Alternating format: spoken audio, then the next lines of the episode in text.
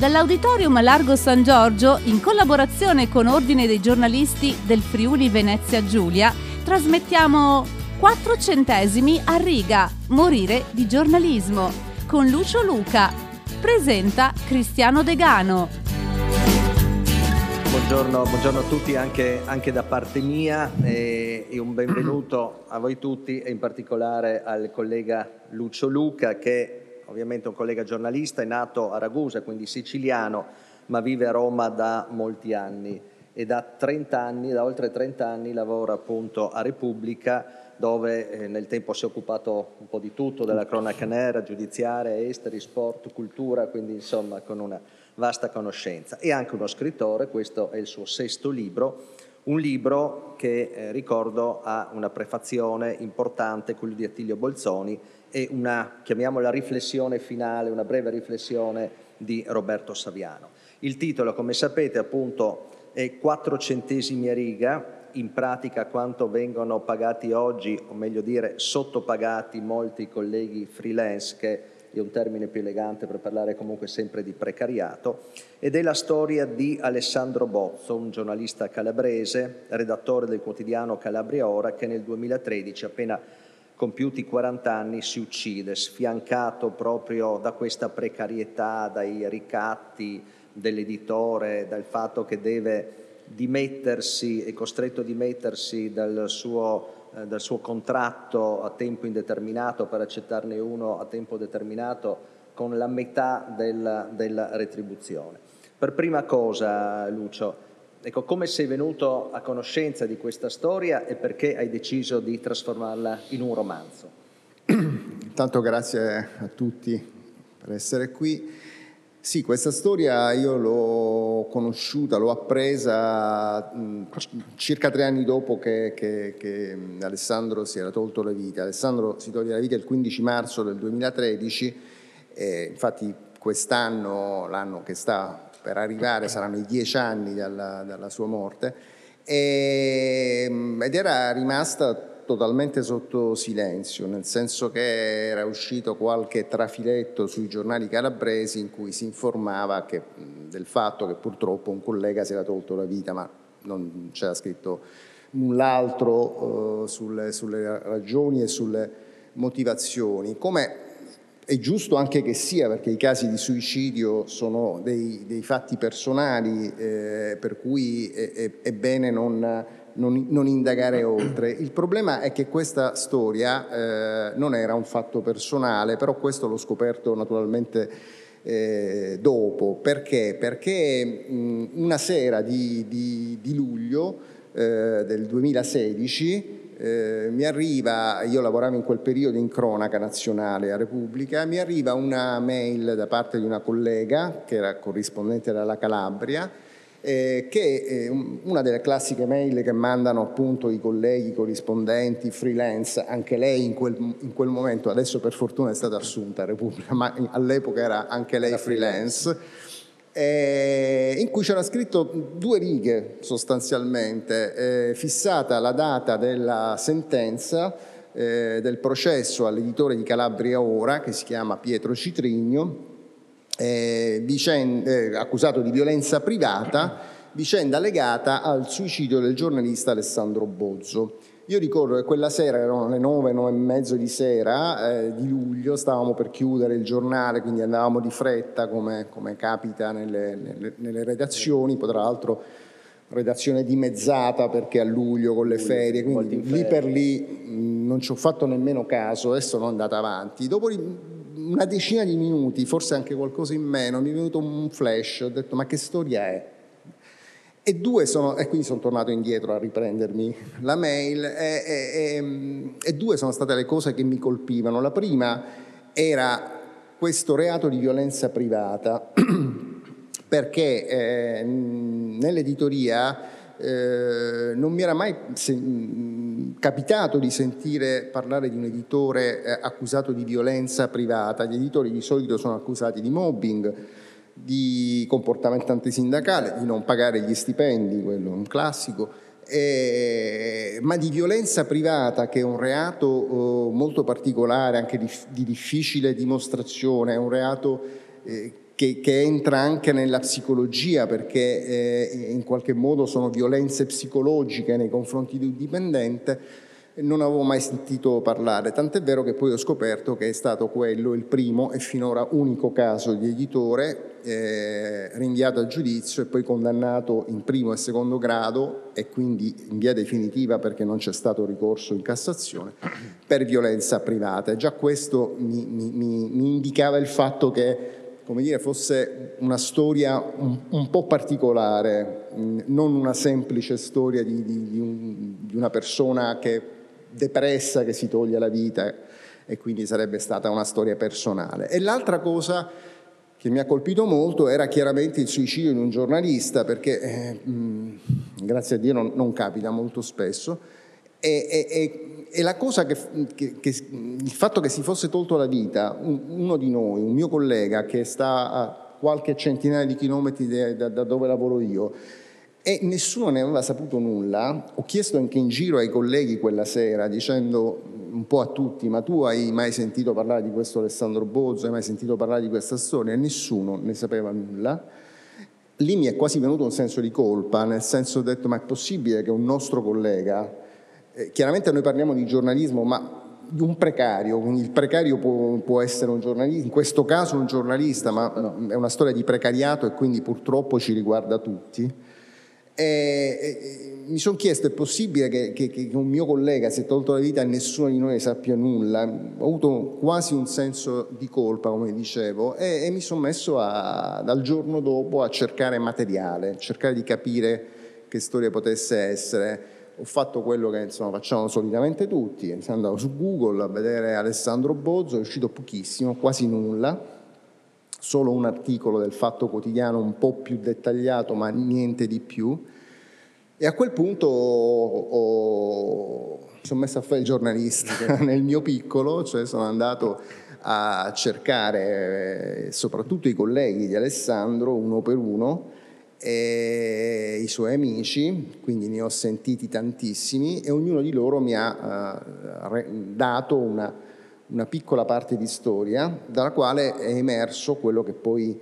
eh, ho cercato di raccontare nel, libro, anche se è un romanzo ma chiaramente basato su questa storia vera, ed è la storia che tu hai accennato, la storia di un giornalista brillante, di un giornalista coraggioso,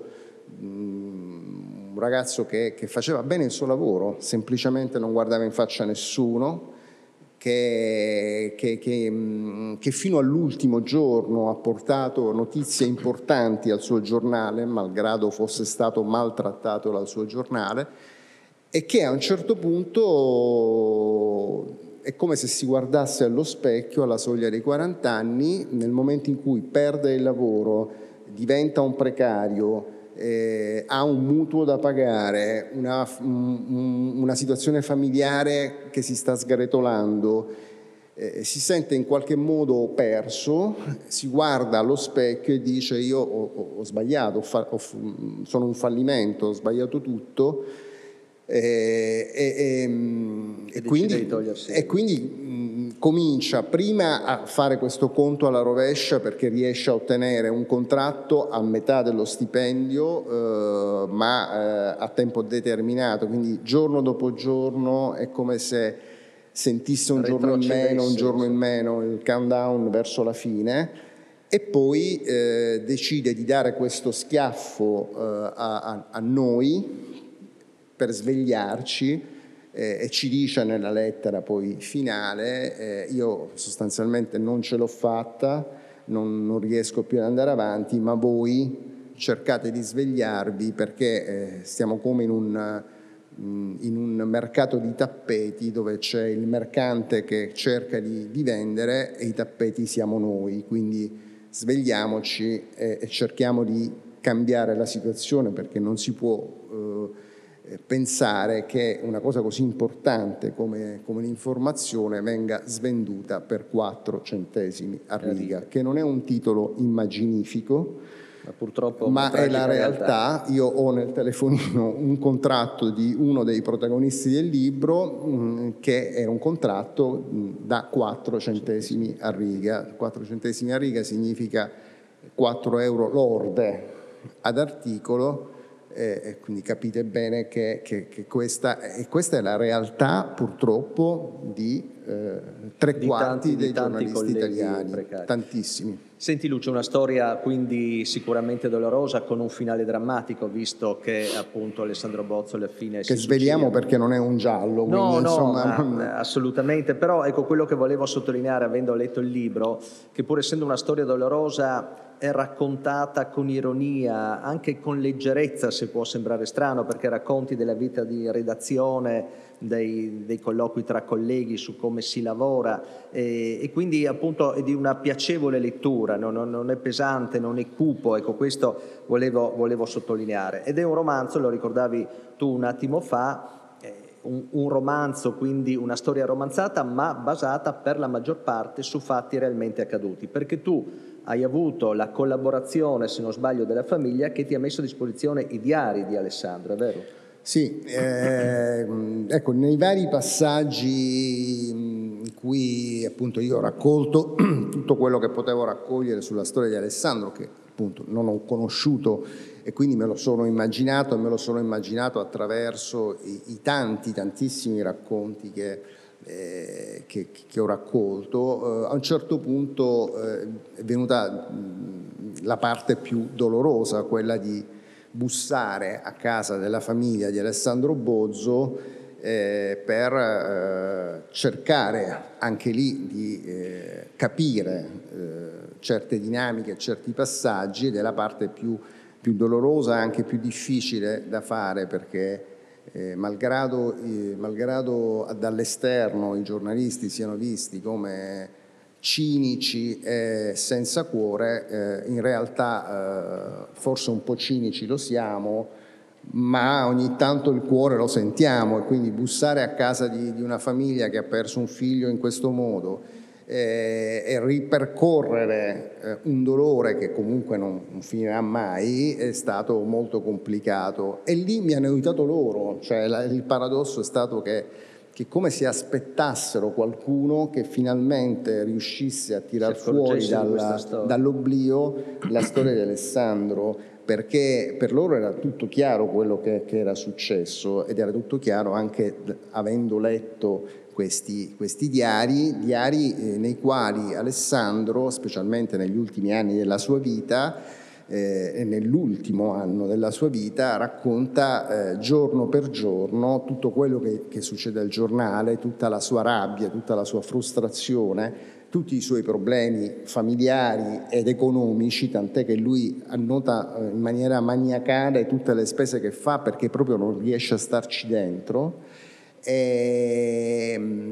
e da lì emerge eh, questo, questo conto alla rovescia eh, che lo porterà poi a, a- a quel gesto estremo davanti al quale non riesce a trovare un- una soluzione. Le- lui a un certo punto dice alla sorella Marianna, che è stata la persona a me più vicina nella realizzazione poi di questo libro, gli racconta una storia secondo me bellissima, che è la storia dell'orso, in cui lui dice io mh, sono come eh, l'orso debole quando incontra l'orso forte, eh, non- preferisce non combattere perché sa di, perdere e quindi si butta nel dirupo. E, e non ha- e gli dice non ho un piano B. E lì mh, la sorella eh, cerca di tirarlo su,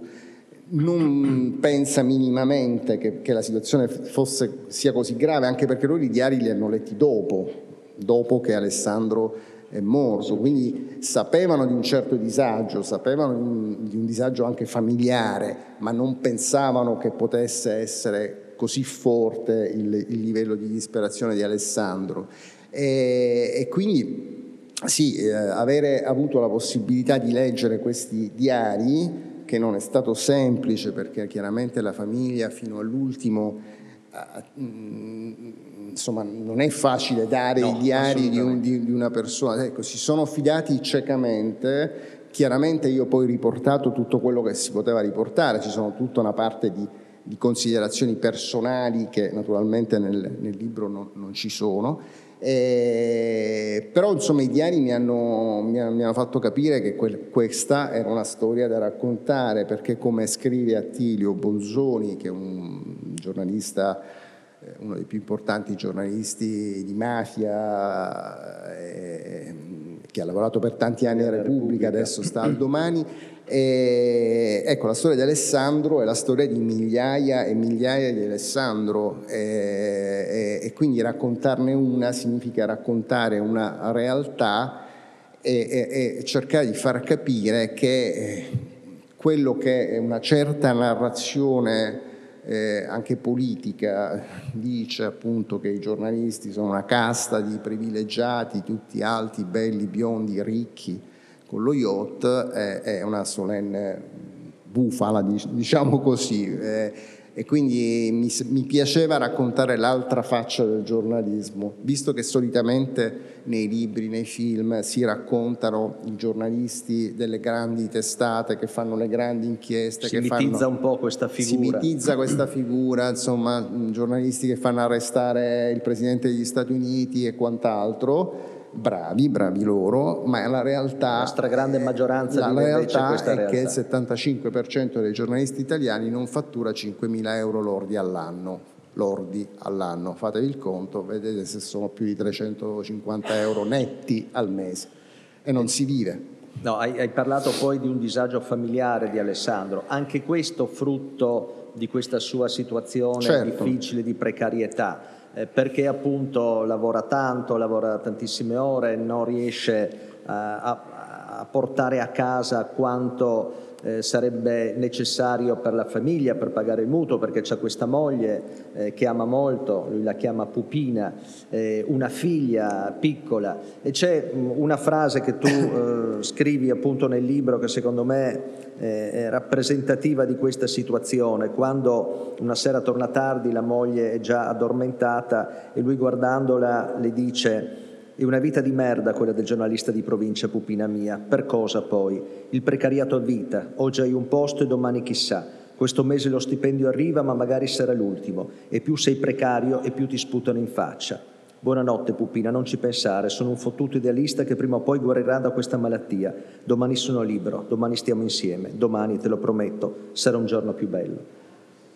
E la sua storia è la storia di tanti precari che, eh, che si riflette appunto anche nella vita familiare e mette in crisi molte unioni, molti matrimoni proprio per questa precarietà, per questo stato di continua incertezza. Guarda, c'è una statistica che dice che assieme agli avvocati i giornalisti sono quelli che divorziano di più. Ed è, è un dato di fatto perché vivere con un giornalista non è semplice. Non è un caso che poi tanti giornalisti poi si mettono insieme, perché forse capiscono ognuno, io sono un, esatto. un esempio, sono divorziato da una non giornalista e adesso sto con una giornalista. Eh, perché? Perché così? Perché vivere con un giornalista è molto complicato, perché non ci sono orari, perché più sei precario e più devi lavorare. Eh, perché questo è para- il paradosso è che più, più, più, ti pagano meno e più devi lavorare, perché se vuoi guadagnare qualcosa in più devi produrre di più, devi scrivere di più, devi lavorare di più, non ci sono sabati, non ci sono domeniche, non ci sono ferie, non c'è niente. C'è solo ed esclusivamente il, il lavoro, lavoro che tu fai, sì, certo, anche per una ragione economica, perché comunque bisogna vivere in qualche modo, ma lo fai perché ci credi. Perché è una questa grande passione. È, questa è la, è la, è la, è la cosa che, che, che, poi a me fa arrabbiare quando sento eh,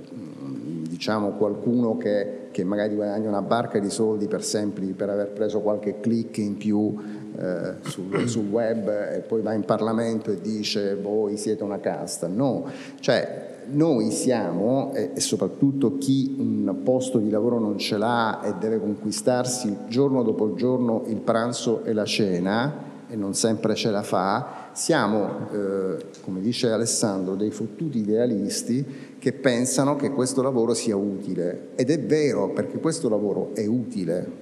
perché se non c'è una stampa libera e democratica, e per quattro centesimi a riga non ci non potrà essere, se non c'è una stampa libera e democratica in un paese, il paese non è libero e democratico. Quindi io ripeto spesso questo, ma perché ne sono assolutamente convinto, il problema dei quattro centesimi a riga per un pezzo è sì un problema del giornalista che appunto non riesce a mettere insieme il pranzo con la cena, ma è un problema vostro, vostro e nostro intesi come lettori, perché fino a quando eh, non riusciremo a garantire degli stipendi decenti, dignitosi, specialmente ai giornalisti di provincia, quelli che, che, che non hanno alle spalle una grande testata e che però raccontano dei territori, se spegniamo quelle, quelle, voci, si spegneranno le voci dei territori. E pensate quanto è grave spegnere le voci di un territorio come Locri, come Cinque Frondi, come Gioia Tauro, che sono quelli che io racconto perché Alessandro era calabrese, ma potrebbero essere campani, potrebbero essere pugliesi, potrebbero essere siciliani, che è la mia terra ma attenzione potrebbero essere anche del Friuli Venezia Giulia, del Veneto, perché non, non c'è più un, un, problema territoriale o un problema una questione meridionale sul precariato. Il precariato è una questione nazionale, globale. Purtroppo c'è stato, c'è stato anche un altro caso di, di, giornalista che si è tolto la vita a Vicenza, nel, nel ricco nord-est per la stessa identica ragione, con una storia un po' diversa, ma diciamo per la stessa identica ragione. Il precariato ormai è, è globale, per cui mh, nel sud è più complicato perché si aggiunge ecco. una variabile che si chiama criminalità. Ecco, sottolineiamo questo aspetto. La situazione del precariato è uguale ormai in tutta Italia e la vicenda di Alessandro è quella di, purtroppo di tanti colleghi ovunque, anche in, questa, anche in, questa, regione. Nelle regioni del sud e in Calabria forse ancora di più, di più. c'è il problema criminalità e non solo criminalità che tu sottolinei e citi una serie di episodi che ci fanno capire quanto è difficile fare questo mestiere eh, in questa regione. Sì, in Calabria eh, Alessandro Bozzo era stato minacciato dalla criminalità per una sua inchiesta fatta a, a, a Cassano Ionico, che è un paese insomma, della provincia di Cosenza, e quindi anche lui eh, aveva ricevuto una lettera di minaccia come tantissimi. La Calabria è la regione d'Italia con il maggior numero di giornalisti minacciati dalla criminalità e con il maggior numero di giornalisti sotto scorta. Sotto scorta. Ce ne sono alcuni sotto scorta anche da più di vent'anni. Michele Albanese che lavora appunto a Cinque Frondi, che è un paese eh, a fortissima densità eh, nranghetistica, eh, da vent'anni vive, vive, sotto scorta. E nel libro io racconto anche la, la, sua storia, la storia di sua figlia che in classe viene eh, accusata dagli altri compagnetti di scuola di avere un, un padre infamo, cioè infame, come, come, dicono in Calabria. Infame semplicemente perché fa il suo lavoro per quattro centesimi a riga, perché questo è il paradosso. Ma se non ci fosse Michele Albanese, dico un nome, ma se non ci fosse un giornalista all'Ocre, a Gioia Tauro, ma chi ce lo racconterebbe? quello che succede in Calabria e vi assicuro che la Calabria è un posto in cui succede veramente di tutto, un posto in cui i corpi scompaiono e vengono dati in pasto ai cinghiali. Eh, in Sicilia li, fanno, li sciolgono nell'acido, lì li danno direttamente in pasto ai cinghiali. E in Calabria si muore perché c'è un, per, un, per una operazione di appendicite, ma c'è un blackout si spengono le macchine e la povera ragazza che in quel momento stava 17 anni, stava sotto i ferri, sotto i ferri muore. E questo avviene in, in, Calabria ed è tutto quello che, che, che, racconto attraverso i racconti di Alessandro, che tutte queste storie le ha vissute e raccontate. Quindi è un libro che racconta di Alessandro, del, del giornalismo, del, del, precariato, ma anche di una terra eh, che andrebbe raccontata ancora di più, ma non per quattro centesimi a riga. La Calabria, oltre a essere la regione col maggior numero di giornalisti eh, sotto scorta e comunque minacciati, è anche la regione d'Italia con il minor numero di giornalisti sotto contratto. Pensate il paradosso, il cortocircuito, lì dove ce ne sarebbe più bisogno, bisogno più estremo, perché ci vuole gente che racconti e che quindi abbia una sicurezza economica, perché tu se, se sei precario e scrivi per 4 centesimi non potrai mai essere libero potrei essere libero per un certo periodo di tempo, ma poi a un certo punto i conti dovrei farli, certo. no? E dovrei farti dei conti e dire ma mi conviene, non mi conviene e, e, non, e, non, conviene, è chiaro che non conviene. Senti, leggendo il tuo libro mi è venuto in mente un film, Fortapash, e la storia di un altro Alessandro, Alessandro Siani, la finale diverso, anche sempre drammatica, viene ucciso, però mi è venuta in mente quella frase, non so se avete visto, è un bellissimo film in cui lui cammina su, sulla spiaggia insieme al suo collega Sasà che gli spiega che ci sono due tipi di giornalisti, i giornalisti giornalisti e i giornalisti impiegati. E gli dice alla fine questo non è un paese per giornalisti giornalisti la storia dell'altro Alessandro mi ha riportato alla mente quella sì, di sono due storie molto, molto simili eh, con uh, due conclusioni eh, diverse, diverse, ma simili in qualche modo. Muoiono entrambi. Alessandro Siani viene ucciso dalla Camorra e Alessandro Bozzo invece decide di, di, di, di uccidersi lui. Ma eh, ci sono molte analogie al di là del fatto che si chiamavano tutti Alessandro ma questo è un caso c'è il precariato, precario era Alessandro Siani e precario era Alessandro Bozzo. Eh, c'era la,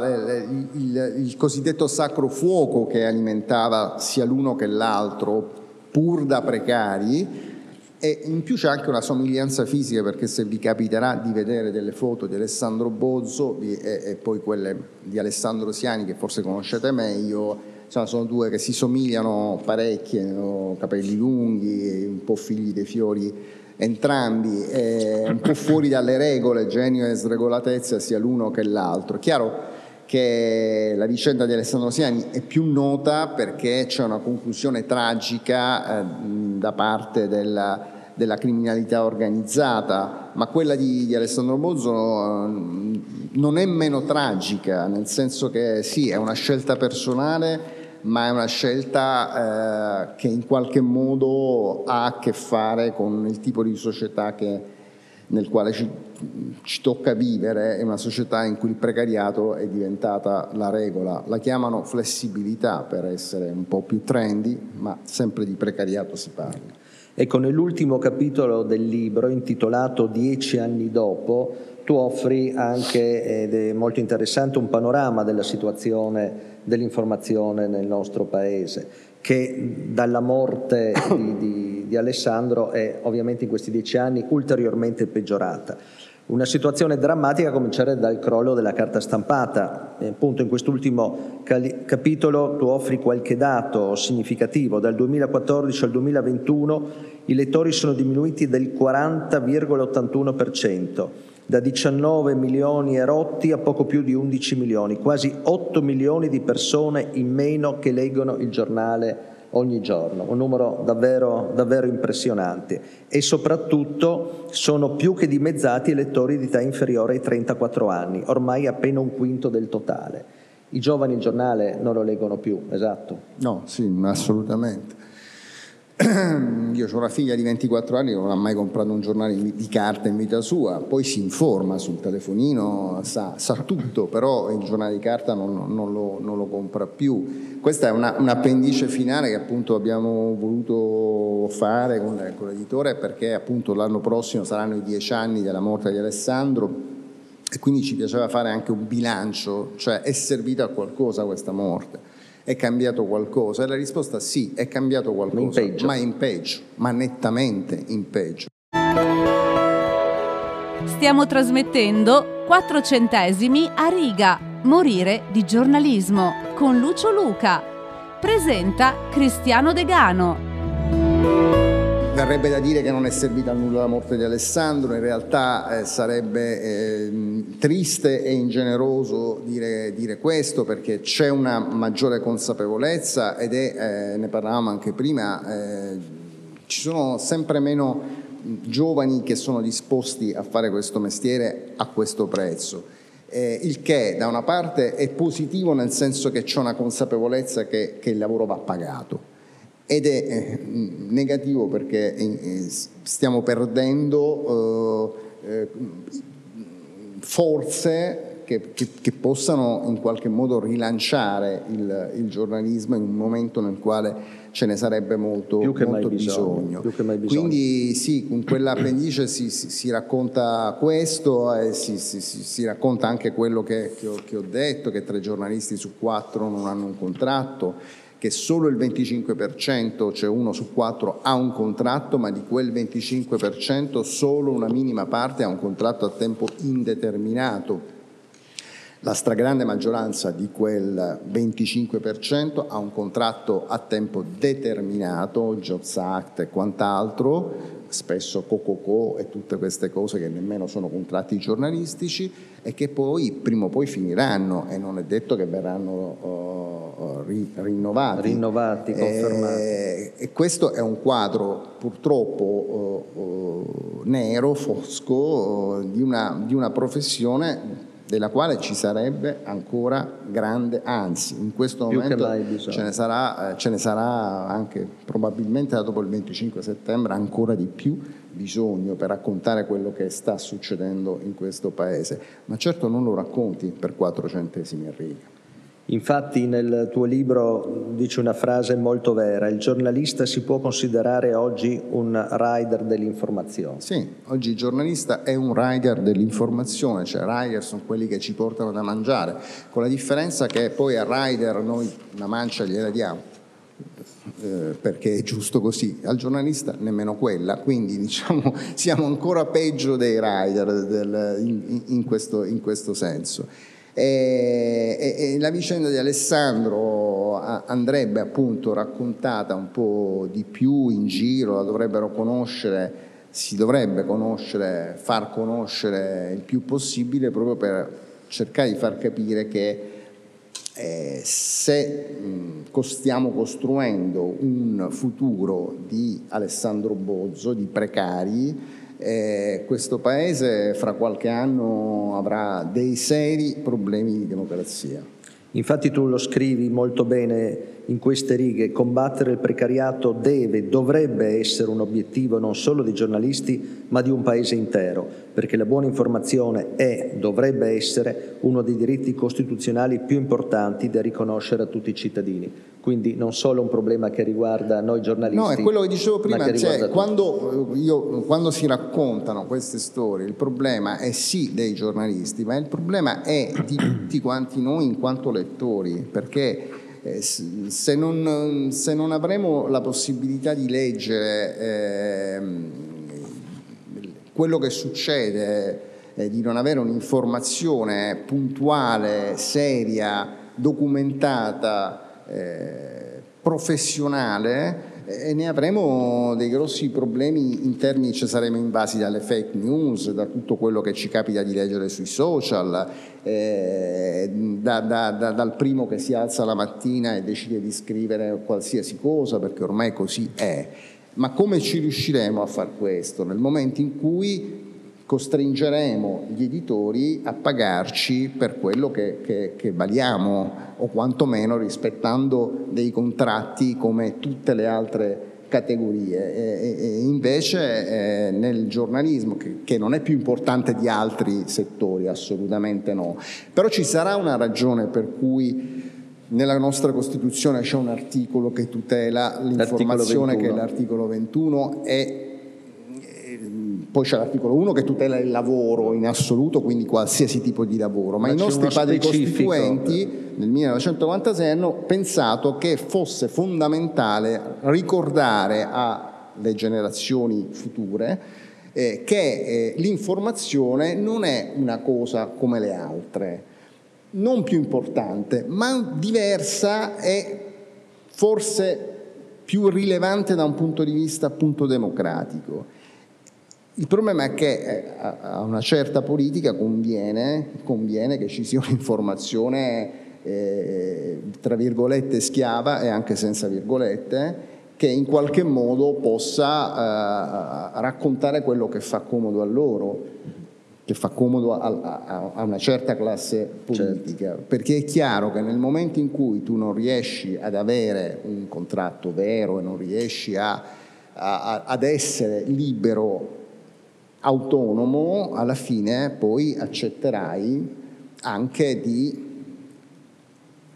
dei compromessi, dei compromessi inevitabili che, che, che, che, non accetteresti nel momento in cui hai invece uno stipendio. Ecco, Alessandro si uccide anche per questa ragione, perché lui non avrebbe mai accettato dei compromessi e si rende conto a un certo momento che forse era venuto il momento in cui, come tanti suoi colleghi, eh, era il momento di, di, diventare giornalista impiegato, impiegato o giornalista no. del copia e incolla, come, come, lui dice, ma siccome lui questo non lo accetta, anche questo anche probabilmente questo lo spinge a... È una motivazione basta. per arrivare a quel tragico gesto. Comunque la vicenda di Alessandro, lo ricordavi all'inizio, è un'altra particolarità, ha avuto un epilogo giudiziario. Tre anni dopo la sua morte il Tribunale di Cosenza, e da questo è nata appunto la, la, la tua curiosità su questo caso, ha condannato l'editore di Alessandro a quattro mesi di reclusione per violenza privata. Ha sancito infatti, e lo sottolinei nel tuo libro, che costringere un lavoratore ad accettare condizioni peggiorative per evitare un licenziamento è un reato grave e profondamente ingiusto, configurabile appunto come violenza privata. E scrivi, non basterà a restituirci un giornalista di talento, ma forse servirà a molti suoi colleghi per trovare il coraggio di dire no a certi padroni che pensano impunemente di poterli trattare come schiavi. È un precedente importante. È un precedente importante, non lasciatevi ingannare dal fatto che l'editore sia stato condannato a quattro mesi, perché la violenza privata prevede delle, delle, pene molto molto ridotte. È una pena simbolica, anche un giorno sarebbe stata una pena simbolica. Del resto il suo editore ha ben altro in questo momento. Gli hanno sequestrato 200 milioni di beni, cioè pagava 4 centesimi a riga ai suoi giornalisti dicendo che non c'aveva soldi, gli hanno sequestrato 200 milioni di beni a quattro anni e mezzo per usura ed è considerato un riciclatore eh, per conto di nonché padrone di numerosissime cliniche private che notoriamente in Calabria un qualche legame diciamo, con la criminalità ce l'hanno. sempre avuto. Quindi diciamo, stiamo parlando di, di, una, di una, persona che, mh, al quale non è che era fondamentale dargli quattro anni per violenza privata, bastava un giorno e quattro mesi sono una pena simbolica che ci fa dire che appunto eh, costringere, ci fa dire una ovvietà che però adesso è sancita anche da una sentenza. Costringere un lavoratore ad accettare il licenziamento, che Alessandro chiama giustamente un'estorsione, in cambio di, eh, una, uh, di un contratto a tempo determinato a metà dello stipendio, costringerlo ad accettarlo dal, fa, per, per, fame, cioè prendere per fame un, un dipendente che in questo caso è un giornalista ma, ma potrebbe, potrebbe essere qualsiasi altra cosa,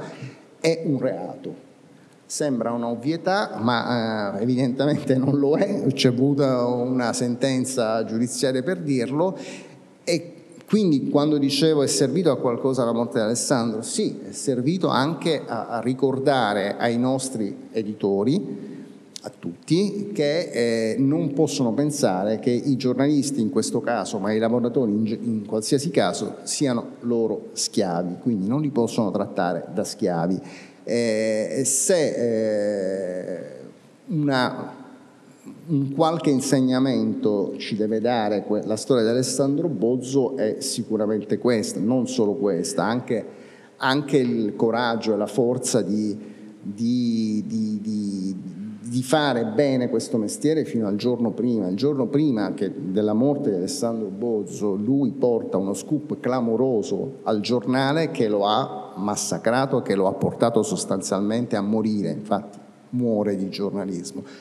Ma il suo essere giornalista, anche nella disperazione di una persona lucida che sa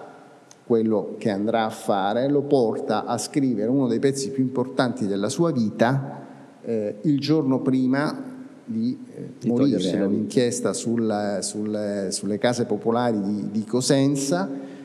inchiesta per la quale circa due settimane fa,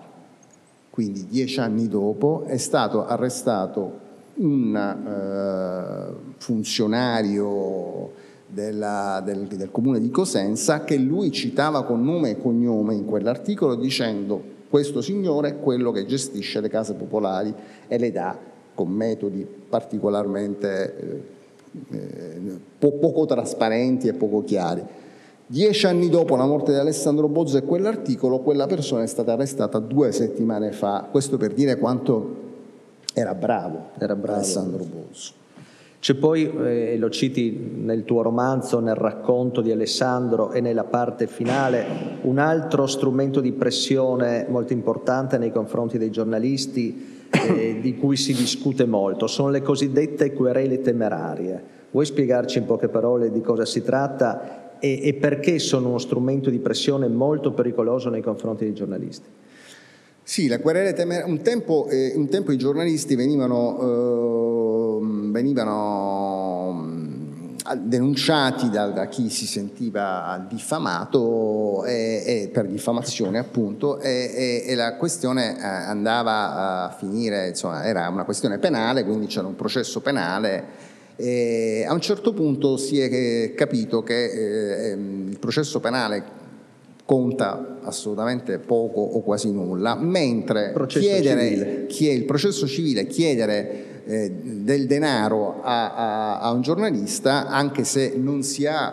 nemmeno una possibilità su un milione di riuscire a ottenerlo, in qualche modo però lo ingabbia, specialmente se è un giornalista da 400 al riga, perché è chiaro che se io vengo querelato o alle spalle comunque un grande giornale come Repubblica che in qualche modo mi tutela da un punto di vista legale, legale e mi mette a disposizione, dovessi perdere eh, paga anche la persona che si sente diffamata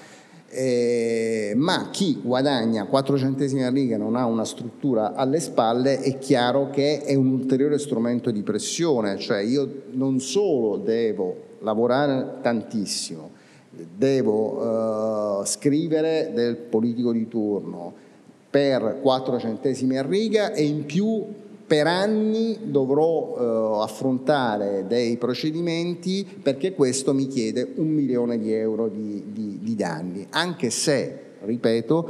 non ha una possibilità su un milione di vincere il, 99,8%, cioè tutte le querele cosiddette temerarie finiscono con o l'archiviazione della stragrande maggioranza o con l'assoluzione del giornalista che però per 3, 4, 5, 6, 10 anni dovrà spendere di tasca sua, se non ha appunto alle spalle un editore una struttura, che... un editore, dovrà spendere di tasca sua per un avvocato, tempo, eh, mentre il eh, politico di turno, il potente di turno eh, sa, sa già che non riceverà un euro, però sa già che quella persona è in qualche modo intimidita, per questo si chiamano querele temerarie, cioè sono querele che servono semplicemente a intimidire e a far capire, a mandare semplicemente un messaggio. L'hai fatto? Non lo fare più. E il messaggio viene recepito, ma viene recepito non perché il giornalista è codardo o vile, ma perché il giornalista da 4 centesimi a riga non può permettersi di andare dietro a centinaia di querele temerarie, sapendo che le vincerà tutte, ma nel frattempo avrà perso una barca di soldi in avvocati, soldi che non ha perché non, non guadagna. Quindi le querele temerarie sono un formidabile strumento di pressione, molto più delle teste di capretto e delle minacce, è molto, molto, molto più, più, più, più semplice, legale, concreto, si parla da tantissimi anni di fare una semplice, basterebbe una, un semplice un, comma di una legge. Tu vuoi farmi una querela temeraria? Sei liberissimo, ognuno è libero di fare una querela temeraria. La perdi? Quanto mi hai chiesto? Un milione di euro? Mi dai tu un milione di euro a me. Secondo me le querele temerarie non le farebbe più nessuno probabilmente non le farebbe più nessuno. Basterebbe anche una percentuale, il 10%. Bastere, eh, sì, ma basterebbe dire eh, al signor eh, politico, dico politico, ma può essere chiunque di turno, tutti hanno diritto, se, se, se tu scrivi che io sono un pedofilo, ho diritto di, di querelarti, ci mancherebbe altro. Ma se io riporto un atto giudiziario o, o, dico semplicemente che tu sei stato arrestato perché sei stato arrestato, ma che cosa mi vuoi chiedere? Sei stato arrestato, dimostrerai eh, la tua innocenza, ma io sto facendo semplicemente il mio lavoro e sto dicendo che tu sei stato arrestato, quindi non hai alcuna possibilità, una, di... Allora, mi vuoi querelare? Ok, la legge te lo permette, mi hai chiesto un milione di euro? Benissimo, chiedimene dieci, se perdi me li dai tu a me. Questa legge non c'è, la politica non la fa, è strano che la politica non la faccia essendo la politica... Bisogna ricordare che la Federazione della Stampa e l'Ordine dei giornalisti anche nel finire di questa legislatura hanno appunto chiesto a gran voce che questo comma, che questo emendamento ah, venisse due approvato righe bastano, due righe. per bloccare le cosiddette querele temerarie, ma anche questa legislatura appunto Perché la, la, politica poi è, è, è quella che è, presenta il maggior numero di querele temerarie, quello è, quindi cioè, come chiedere al querelatore di, eh, di, di, dire fai una legge per cui tu non mi quereli più, eh, eh, quindi è complicato convincerli diciamo, da questo punto di vista, ma la querela temeraria sta diventando uno strumento eh, formidabile per, per, per, per, per mettere, potenti, a per mettere a tacere i giornalisti. Senti Lucio, quattro centesimi a riga, lo ricordi alla fine nel tuo libro, nei ringraziamenti, sta per diventare anche un monologo teatrale. Sì, è già un monologo teatrale, nel senso che dal libro eh, ho tratto una, un, uno, un, conto, in Sicilia si chiama i cunti, sono racconti fatti da un cuntista, eh, che è un uh, attore molto bravo, si chiama Salvo Pipero, eh, che assieme a un musicista altrettanto bravo, polistrumentista che suona dieci strumenti in scena, quindi è uno spettacolo solo vedere, vedere lui che cambia strumenti e suona. È un, eh, un, monologo che si intitola Volevo solo fare il giornalista, eh, che tra l'altro era, eh, avevamo portato in scena eh, con Salvo, un altro musicista, eh, nel 2019 al Festival Trame di Lamezia, eh, quando ancora non c'era questo libro, e, avevamo pensato poi di portarlo in giro, eh, è stata l'unica volta tra l'altro che siamo riusciti a portarlo in Calabria, perché appunto poi io vado dappertutto, ma in Calabria questa storia non, non, non la vogliono sentire, ma ci andremo. E poi ci siamo dovuti fermare naturalmente per il Covid, come tutto, e in occasione appunto dell'uscita del libro e del decennale della morte di Alessandro, anno, eh, che è appunto a marzo del, del 2023, 2023 il, lo spettacolo, il monologo è già stato in, in Sardegna, siamo stati a Treviso Giallo la settimana scorsa e saremo il 2 ottobre a Venezia al Festival delle Idee a Venezia Mestre e poi torneremo in Sardegna, in Sicilia, a Roma, a Milano, apriremo il congresso della CGL che ovviamente è sul precariato e quindi ci hanno chiesto di aprirlo con, con, con lo spettacolo che di precariato parla e, insomma è un bel modo di, di, di raccontare questa, questa storia, mh, di farla conoscere il più possibile dovunque. Insomma. Dunque ci invitano anche qui, con, siamo venuti con molto piacere perché appunto è... Anche perché lo ricordavi prima, ma proprio voglio ricordare in conclusione la frase... Ah, anche a Trieste a marzo, anche stamattina, a marzo, abbiamo avuto la notizia dicevi. che a marzo saremo a Trieste al Teatro Miele. Miela, al Teatro Miele. Miele. Eh, quindi vabbè, insomma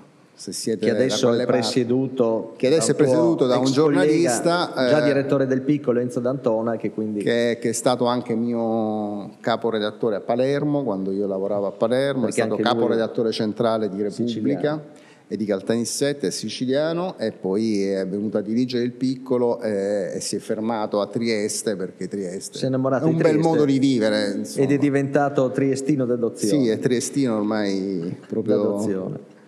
Comunque ecco, tu concludi questo libro proprio questa ultima frase nell'ultima pagina dove scrivi mi piacerebbe che questa storia fosse letta da chi ritiene che tutti i giornalisti facciano parte di una casta di privilegiati. Lo ricordavi un attimo fa. Forse siamo abituati a vedere tanti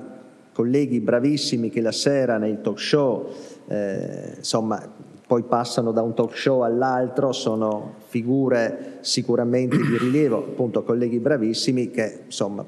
ecco, hanno una posizione particolare. In qualche modo ci frega questo. Il giornalismo cioè il fatto, non è questo. Il fatto insomma, che i nostri front, frontman o frontwoman eh, bravissimi che appunto eh, fanno trasmissioni televisive di successo, passano da un talk all'altro, eh, danno un'immagine del, dei, dei giornalisti come appunto di una categoria molto eh, ricca, privilegiata e quant'altro. Il problema è che sono i frontman, è come, è come nel calcio, no? Pens- mica possiamo pensare che tutti i calciatori siano Cristiano Ronaldo eh, poi ci sono quelli che giocano in prima categoria, in seconda categoria, in terza categoria e che lo fanno per passione, perché, che lo fanno perché pensano che, che sia una bella, una bella cosa. E, e, non è che possiamo pensare che, che, che, tutti i calciatori siano, perché già dalla Serie C in poi c'è gente che non esatto, arriva a fine mese e un po' oh, qui eh, pensiamo che, che, che, quella è la Serie A, no? cioè, eh, quelli sono i, i, Cristiano Ronaldo, che poi tra l'altro ormai è un po' in disarmo anche lui, ma insomma sono, è, è del, del, del, del giornalismo. Non possiamo pensare che sono tutti come lui, come loro, purtroppo ci piacerebbe a tutti essere come loro. Dietro c'è un mondo che è il mondo dei giornalisti da quattro centesimi a riga, dei quali non parla nessuno e dei quali invece bisognerebbe parlare tanto, eh, il più possibile, sia per far capire che esiste quella realtà e sia soprattutto per cercare di cambiarla, quella realtà, e far diventare quei quattro centesimi qualcosa di più, anzi molto di più, perché, perché scrivere un articolo è complicato. Eh, anche lì si pensa che poi uno si siede alla macchina da scrivere o al computer diciamo e, e scrive. No, prima c'è tutto un lavoro di, di istruttore di, di, di, raccolta delle notizie di, capire le cose come, come, sono andate. Cioè non è che scrivere è, è, è semplice ed è una cosa da tutti. Non dovrebbe essere una cosa da tutti, un po' lo sta diventando, ma questo è un problema perché l'informazione è, scade. È, e purtroppo il, le fake news ci dimostrano che, che, che, che se c'è un'informazione non, non, pagata, professionale, non, professionale, non professionale, i danni poi sono notevoli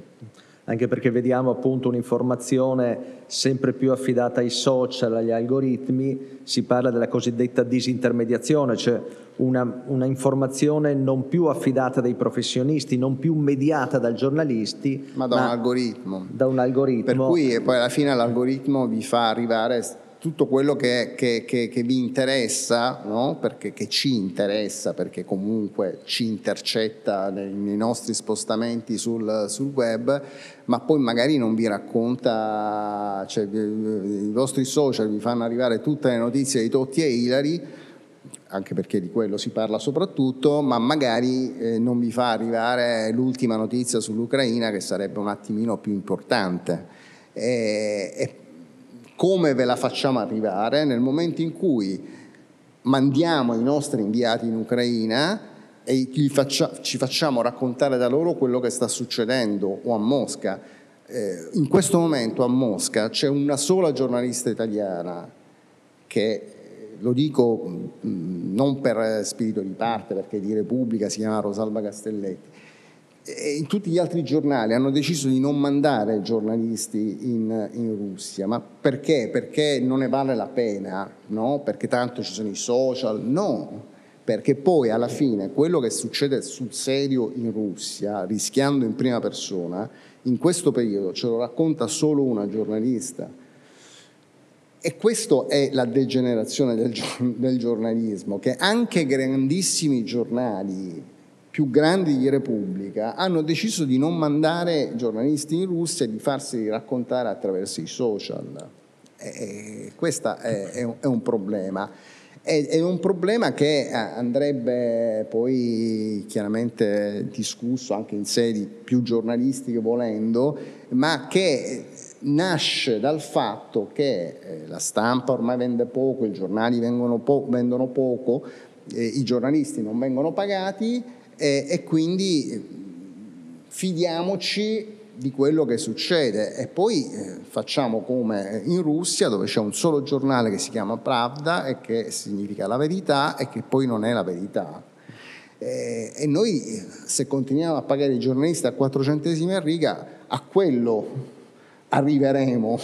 cioè a, a una voce unica perché esatto. i giornali eh, prima o poi finiranno eh, eh, e poi è, è, colpa dei giornalisti che, che, non sono particolarmente professionali, io leggo molto spesso sui, sui social, ah, colpa dei giornalisti, ma lo sapete quanto guadagna un giornalista molto spesso? 300 euro al mese e gli volete pure chiedere di essere particolarmente professionali,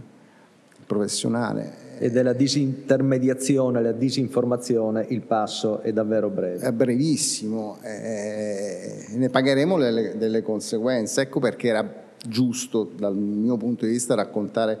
questa, questa storia, che può sembrare anche una storia minima, no? eh, la storia di uno, eh, ma in realtà è la storia di mille, diecimila ed, ed è una storia che è emblematica, emblematica di, di di cosa stiamo diventando.